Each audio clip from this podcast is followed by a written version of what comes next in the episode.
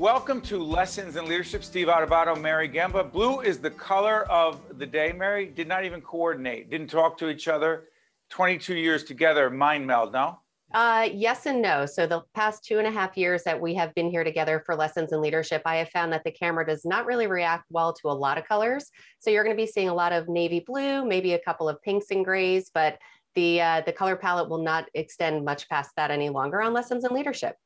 Yes, and um, a little bit later we'll tell everyone who our sponsors are and uh, who makes the show possible. Chris Palladino, our good friend in New Brunswick, did not get the blue memo He's got some red. Maybe it's uh, Rutgers. He's in New Brunswick. Who knows?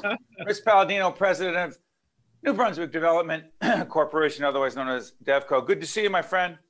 Great to be back. Good to see you, Steve. Mary. Uh, this is the first time that we've had you um, since certain big things are happening. Always big things are happening in New Brunswick, but New Brunswick. But Chris, if you could, while we put up the DevCo uh, website, tell everyone what DevCo is and why you're so committed to New Brunswick and the surrounding communities? Well, you know, New Brunswick Development Corporation is a not-for-profit development company that has, you know, had a long history of building public-private partnerships, not just with the government and the institutions like Rutgers and the hospital systems, but um, with the private sector, and basically doing projects that everybody else can't figure out how to do. Um, and we've, you know, we've we've done we've had an extraordinary history in New Brunswick um, going back to 1976 when I was only 16, so I had nothing to do with starting this place. Um, and you know, we we've we've done a lot of work in Newark, and then currently are finishing a, a, a major project in Atlantic City. Chris, let's do this. We've known each other a long time. Devco is one of the uh, underwriters of our public broadcasting programming. But Chris, one of the things that strikes me about you is that you're a good quote deal maker, a good negotiator, someone who quote gets things done. You don't do it alone, obviously, but your ability to be persuasive and exercise considerable influence, what's the connection between those skills and leadership? Well, you know, I think leadership in general is the ability to translate vision into reality and, you know, how you get there. Um, I think I think what makes us effective is actually really good at being, you know, inside the red zone. We finish. So projects that either are part of our vision or part of our partners' visions, that we find a way to um, make them happen and take the vision, turn it into, um, you know, I, I kind of use the word innovation from the standpoint of figuring out how to pay for something, how to make the design work, and then it's just the grind at that point. Um, not saying, not accepting no, uh, just every day pushing the rock up the hill. Mary, before you jump in, Chris just talked about you know getting things done, you know, taking vision, turning it into reality, grinding uh, it out. Mary and I in our leadership seminar series have been ask, asking people not just to propose in our seminars, our participants, not just to propose an idea for change, but to, right, Mary, what's the plan? What are the logistics? How are you going to execute it? And they're like, wait a minute, I just came up with a really good idea. Before Mary jumps in, how obsessed are you about logistics? Because people will say, oh, leaders got big vision, but you got to get your hands dirty. Yeah, that you know that's that that does separate. I think people who um, are true leaders and people who have great ideas, and it's being able to build a team, to be able to build kind of an esprit de corps, to people kind of understanding that you have to show up every day, and while everybody's telling you why things can't be done, putting opportunities in place in, in place that makes that makes things reality. You know what? Unfortunately, and I think this goes from either negotiations or or, or whatever business you're in. Um, if you show up every day, most people quit. Most people try to find the easier way out. And if you don't try to find the easier way out and try to bring something, you know, every day make progress, um, you know, you, you get to be where you need to be. Hey, Mary, in light of what Chris just said, do you, do you ever notice that I had this in my office? No, I actually, I did not. I, I love Chris. Steve always pulls out these props in the middle of a lessons in leadership, and it, it amazes me and how many things he could just pull out. Hustle is the same as being relentless. Yeah, I survived another meeting that should have been an email. Um, Hey, Mary, jump in because, Yeah, it- you know, it- because Mary and I, Mary quote gets things done all the time. Yeah, I do. Uh, But there's a huge but in there, Chris, and I want to hear you talk a, a little bit more about it. Is the Did she talk about a huge butt? Was she, I'm, I'm- I'm sorry. no, I am not. Go ahead, Uh, Mary. Yeah, absolutely. So I talk a little bit about relationship building. All of those things, even with the hustle, even with the grit, even with the not saying no. Obviously, I would have to assume that relationships with others, both in and around New Brunswick and Newark and now Atlantic City, are super important. Talk about that component of leadership. Well, you know, it's never easy and it is iterative and it, it, it, evolves. So, you know, in each one of our kind of public private partnership relationships, um, there was always there were tough times. You know you were tr- introducing a new way of doing business to usually an organization that's been around for sometimes hundreds of years.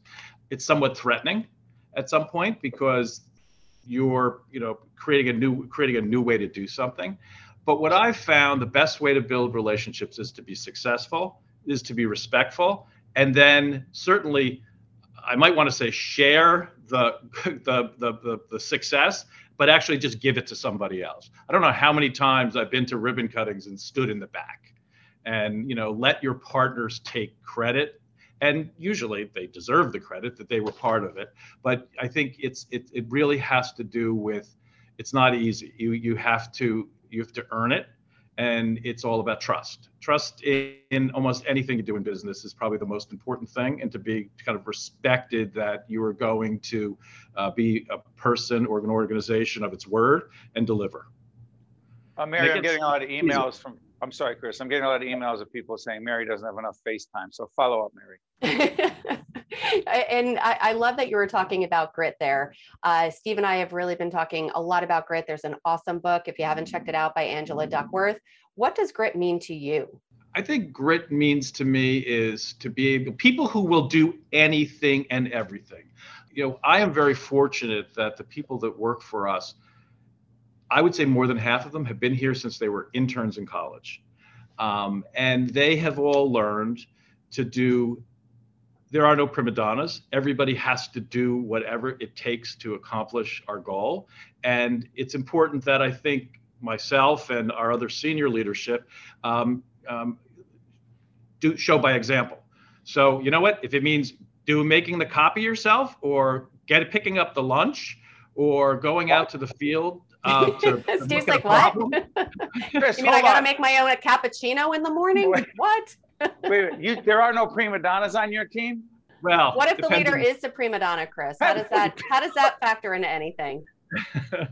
Excuse- Excuse me, I'm sorry. I said, what if the leader of the organization happens to be the prima donna and may or may not need someone to help him open his email or make a cup of coffee? Can we edit this out?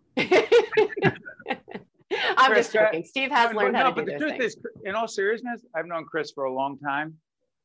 He he's not a prima donna, and and some of us are. I resemble that comment, but at the same time, Chris, where does you, in, in all seriousness, in the minute we have left, humility, yours, you have it in spades. Where does it come from? I think recognizing, and maybe it's maybe this is a bit mercenary, recognizing that it's a it's a it's a good character trait, and that people respect it, um, and that they will kind of embrace you and want to be around you if you or have are more humble. Um, so I think it's it's something I hopefully picked up a long time ago. Yeah. Doesn't mean I don't have my moments. I have no idea what you're talking about. Uh, one more quick one. Mary and I talk a lot about, and in this new book that uh, we're finishing sometime in 2022 called Lessons in Leadership 2.0, what about the tough stuff? One of the things that we call tough, one of the areas that's very tough is keeping talented people real quick. And we've lost some talented people on our team. How do you keep really talented people? It's not easy. Couple keys. Let, I'll let you go on that. Go ahead. Um, well, putting aside compensation for a second, um, because sure, like your business, we are somewhat limited in, in, in, in, in, in what we're able to do with being a not-for-profit. I think it's giving people opportunity. It's giving up people opportunity to grow, to trusting them. Uh, and look, the most important thing I think for uh, the function of leadership is to produce more leaders, not followers. That's and right. if you give people the opportunity to lead and to have responsibility and to be able to, you know, look back and say, well, you know, I really helped do this, it, it creates a good work environment. And I'm not sure, like I said before, we, we've got people that have worked, I've worked with here for 30 years. Um, so obviously we're doing something right. You clearly are. That's Chris Palladino doing a lot of things right, president over at Devco. Hey, Chris, thank you, my friend. All the best to you and your team, the Great. team at Devco, and keep doing great things, not just in New Brunswick, but around the state. Take care, Chris. Thank you very much. Good seeing both of you. Stay humble. I have to learn Uh-huh. about that. We'll be right uh, back right after this in Lessons in Leadership. This edition of Lessons in Leadership is made possible by the Buccino Leadership Institute at Seton Hall University, Prager Metis, Valley Bank, the International Union of Operating Engineers Local 825, the North Ward Center, the New Jersey Sharing Network, Delta Dental of New Jersey, Kessler Foundation, Veolia, Resourcing the World, and Seton Hall University, showing the world what great minds can do since 1856. This is Mary Gamba. If you want more leadership tips and tools, log on to stand-deliver.com. That's stand-deliver.com. Promotional support for this edition of Lessons in Leadership with me, Steve Adubato, and my colleague, Mary Gamba, has been provided by NJ.com, NJBIA, and New Jersey Business Magazine, CIANJ, and Commerce Magazine. Most people don't think about where their water comes from. But we do. Veolia. More than water. Resourcing the world. He's back. Greg Lalevee, uh, business manager, general vice president, International Union of Operating Engineers, Local 825. Good to see you, my friend. Thanks. Thanks. Good to be here, Steve. Good. Hey, Mary, why don't we do this? Uh, let's just show off with Greg here to let everyone know who sponsors Lessons in Leadership, which also includes 825. It sure does. Well, first and foremost, uh, operating engineers, local 825, of course. And I am pulling out my cheat sheet so I don't miss anybody. Uh, we have Veolia, Prager Metis, Valley Bank, NJ Sharing Network, uh, Seton Hall University, and the Buccino Leadership Institute, the North Ward Center, Kessler Foundation, and last but not least, Delta Dental of New Jersey. So thank you to all of our wonderful, wonderful sponsors, but especially to Greg and his team at the Operating Engineers. Greg, you're impressed? V- very, and, and we're a very proud supporter of this. You're in great company. I think Greg may have been the first guest on Lessons in Leadership. He's our favorite guest. I, I have two favorite guests, Steve. Do you know who they are? It's uh, Greg Lalevee. Is it Larry? Nope. It- I love Larry. Actually, I have three favorite guests. and the other one is your sister. I love when we have your sister on. Really? I'm just saying, I do. Okay, edit that out. Um, Hey, Greg, uh, real quick, let everyone know that Michelle, I love you. The North Ward Center, the team that my dad started back in 1970. My sister runs North Ward Center today. She is a great leader with the great Adubato leadership traits, including very being very calm. Never mind, that's not true. Um, Greg, let everyone know you just reelected to your fifth term as business manager leader of the International Union of Operating Engineers Local 825. Do you have to run for this as if people are running for Congress, or is it different? Every three years, I have to run like people running for Congress. the keys to getting reelected because I remember a couple of times ago when you were doing that, you said to me, it's important that we do things all along the way and we have success all along the way. So it makes it very difficult for someone to say, hey, that Lalevee's not getting things done. I'm going to run against him. Go ahead, talk about it. Well, it, it's a matter of doing the right thing. So, 7,500 members and their families uh, depend on this organization uh, for a lot of things their, their livelihood, their benefits. And we just have to make sure that we take care of those people. That, that's our responsibility. And as long as we're, we continue to do that, keep our eye on the ball, uh, sometimes it means making tough decisions. Uh, we've, we've done that. And as we've hit you know some turbulence in markets now and other turbulent points uh, we've gotten through them fairly well which which is a credit to the decision making of the team along the way and uh, we're, we're comfortable with the way we're leading this organization where we're going and our core mission which is making sure that those 7,500 people and their families are taken care of. That's personal for you, isn't it? It's extremely personal. Uh, my father was an operating engineer, and, and as I've said to people a number of times, I wouldn't have anything in my life if it wasn't for this organization. So uh, I feel a, a complete obligation to make sure that the next generation has the same opportunity, they get the same growth, and they have the same type of family life that I've enjoyed both as a child and as a parent. One more quick one because Mary and I have had this discussion for years. Are the people you work with, a fair number of leaders say, I want to create a family. I want to, I want to create a family at work. And my wife, uh, Jennifer, has said to me, just so you know, they're not actually your family. Meaning, when someone we think we're very close to winds up leaving the organization because there's another opportunity or whatever it is, or because they don't want to work with me, or clearly it's not about Mary. But in all seriousness, I'll get upset and I'll take it personally and I'll start saying, but didn't I, when they needed help and I was there, she goes, no, you don't understand. It's not your family. It's not personal. But I'm confused by that because I feel it's personal for me. Is it family for you?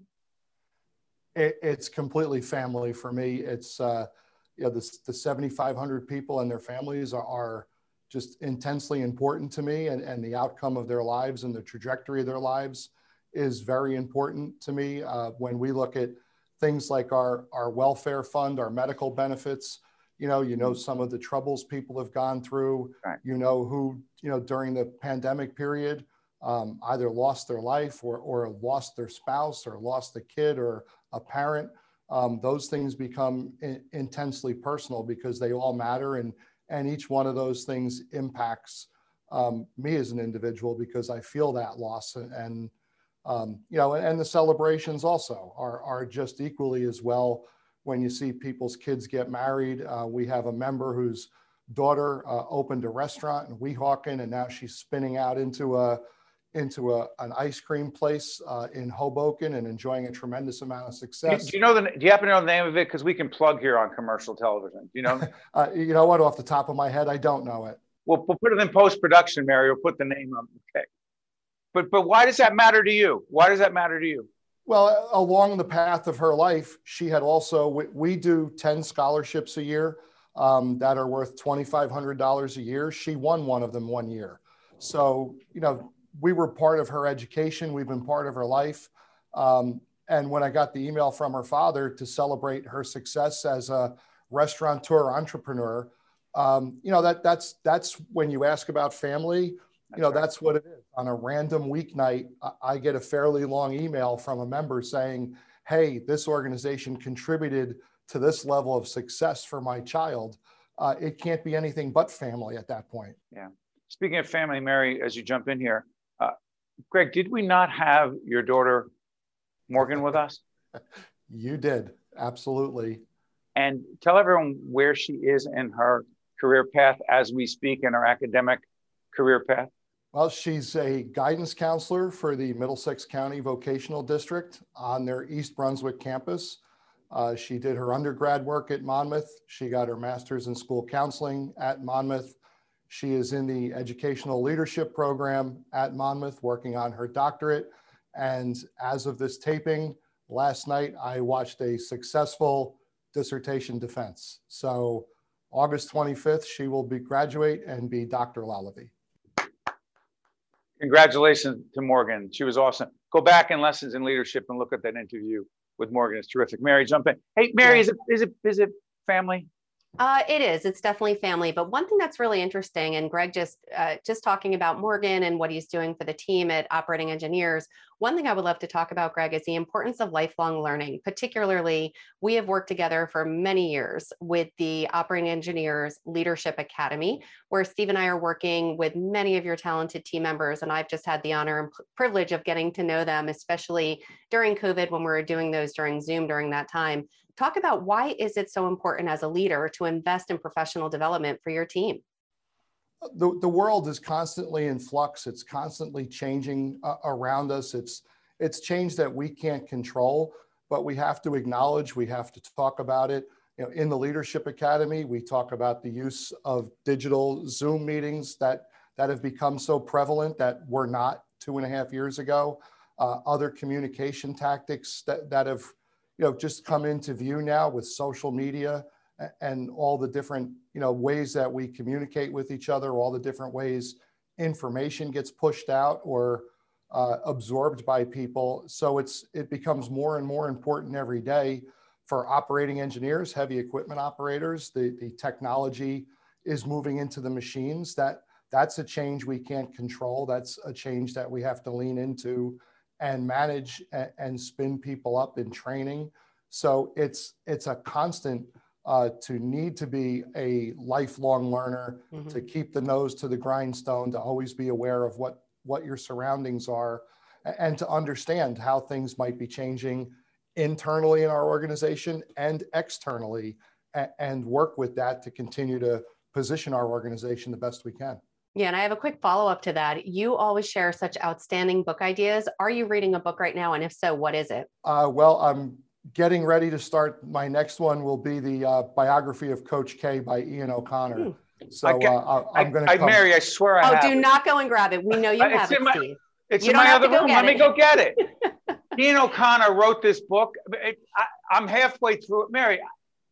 We um, believe right. you have it, and Sylvester. Right, forget about me. Post. What, Coach Mike Krzyzewski, t- tell everyone why it's an important book. It's it's less basketball, more leadership. Go, Greg.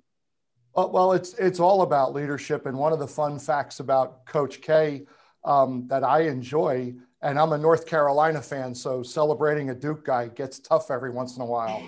uh, but but at the end of the day, if you reel back to early in his career, Coach K was an assistant basketball coach at West Point. West Point at the same time, Bill Parcells was an assistant football coach at West Point. And while their styles may be somewhat different, if you dig down into the substance, the discipline that they both teach and execute, uh, they're very much the same person.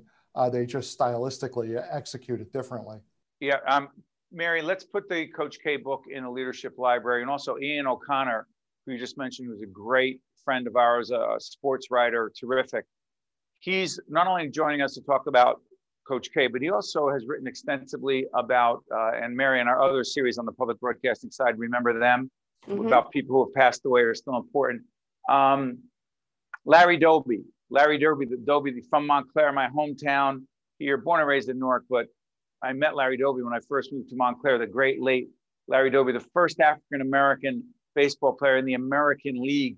Ian has written extensively about Larry Doby um, we'll have him to talk about that as well. But Greg turned us on to this book, Extreme Ownership, and this book, The Cinderella Story. Is this is it? Are these in your library, Greg? They're, yeah, they're both in my library. Pr- proud to say so. They're both great books. Is this in your? Is never mind. No, no, that no, that is in my library, and I'm very proud to have. Greg, you're pandering.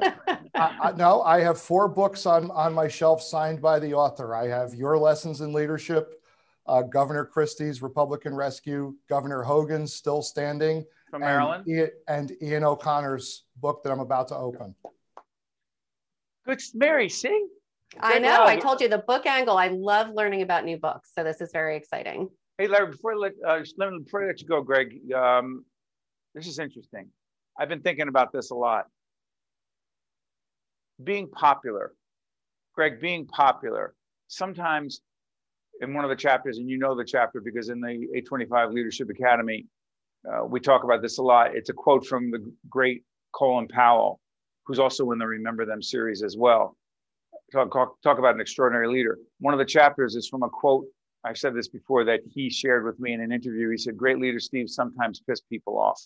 Translation What he said to me was that too many of us as leaders want to be popular. And the need to be popular, the want to be popular, we don't make the tough decisions. We don't have the difficult conversations that piss people off so they don't like us. Do you care whether you're popular with your people? Well, that's uh, popularity is a, is I think a little bit different. So popularity, it's very easy to chase the shiny object. Uh, if you think about what a fisherman does every day, he tries to entice a fish with a false premise that this is a, a lure or something they'd see. And as somebody in, ele- in an elected position, that's a trap. Um, but it's about making the tough decisions, about making the tough calls, um, having the conversation about why you've made the tough call, um, and, and, not backing down from the decision if it's the right thing to do over the long term. Uh, you know, very often we get faced with decisions we can make that would be popular, um, yeah. but but in the long term, not do it. In, in my world of dealing with a pension plan, a lot of people talk negative about defined benefit pension plans. We've seen some organizations make decisions to expand benefits over time to a point where then today they can't pay for those very same benefits. And now they're making even tougher decisions. So it, it's about making the hard decisions. My, my, predecessors made those hard decisions when others expanded benefits. As a, as a person out in the field, I would hear the back talk of why aren't we doing that? Why aren't we doing that? 30 years later, I can tell you why we didn't do it. Um, we're not in distress or crisis. Yeah. Uh, as we let you go, Mary and I a few years ago had to change the benefit package around health benefits for our team. And they're like, what? You're not going to pay 100% of it? And I was like, Mary, I don't, I don't think it's the right thing. And I knew that I was not popular in certain homes of team members. It has to be done. Hey, Greg Lalevee, thank you as always. It's, it's been our honor, continues to be our honor to be a part of the International Union of Operating Engineers Local 825 Leadership Academy. Uh, great team of people looking forward to kicking off in the fall again. Greg, thank you. All the best, my friend. Well, thanks. It was it was great to be here. We're a proud supporter of this program and very happy uh, with the work that you do in the Leadership Academy. So we appreciate you. Just got a testimonial from Greg Lauer. I love it. Greg, Mary, Steve, we'll be right back after this. Promotional support for this edition of Lessons in Leadership with me, Steve Adubato, and my colleague, Mary Gamba, has been provided by NJ.com, NJBIA, and New Jersey Business Magazine, CIANJ, and Commerce Magazine. Hey, listen, we got about uh, really a minute left. We brought in our director, Elvin Badger. El- Elvin, I heard you say off camera that was a quote, great show, two great guests. What makes great programming from your perspective? We've got 30 seconds. From my perspective, I just believe that a great program is what when you have a good guest who knows what they're talking about to give you the information that you need in quick, nice, concise sound bites. Okay. Have you directed shows where you're like, is this show ever going to end? I, yes. Yes. Do not put him on the spot to make him say what. The no, I'm not just saying name any. so I'll just let you know. I, I used to work for a company. Uh, well, I still freelance for them sometimes. It's called NE Productions, and it stands for Never Ending Productions. And a lot of their productions, it just it seemed like it never ended. It never ended. It never ended. I would sit there and scratch my head like, what's going on here? What's going? What did it get to the point? Get to the point but this this show moved quickly, and that's part of what makes a good show, right? And it moves quickly because you and Mary know know what you want out of your guests. You know how to ask the right questions, so you get the right answers. And we are out hey, of time. So Elvin is directing. Scarlett behind the camera is going like this, which and he's not a cowboy in a rodeo. He's saying end it. Elvin, thank you. Frank, thank you. Scarlett, thank you. Sylvester on the back end. Uh, Amy, Amy and mm-hmm. April, makeup. I need more work done. All right, end it, Steve enough, Mary. It's not about you. We'll see you next time. Lessons in Leadership. This edition of Lessons in Leadership is made possible by the Buccino Leadership Institute at Seton Hall University, Prager Metis, Valley Bank, the International Union of Operating Engineers Local 825, the North Ward Center, the New Jersey Sharing Network, Delta Dental of New Jersey, Kessler Foundation, Veolia, Resourcing the World, and Seton Hall University showing the world what great minds can do since 1856. This is Mary Gamba. If you want more leadership tips and tools, log on to stand-deliver.com. That's stand-deliver.com. Promotional support for this edition of Lessons in Leadership with me, Steve Adubato, and my colleague, Mary Gamba, has been provided by NJ.com, NJBIA, and New Jersey Business Magazine. CIANJ, and Commerce Magazine.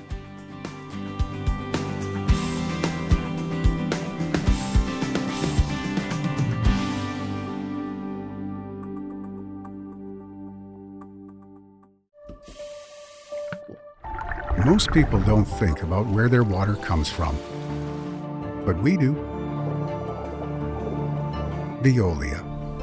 More than water, resourcing the world.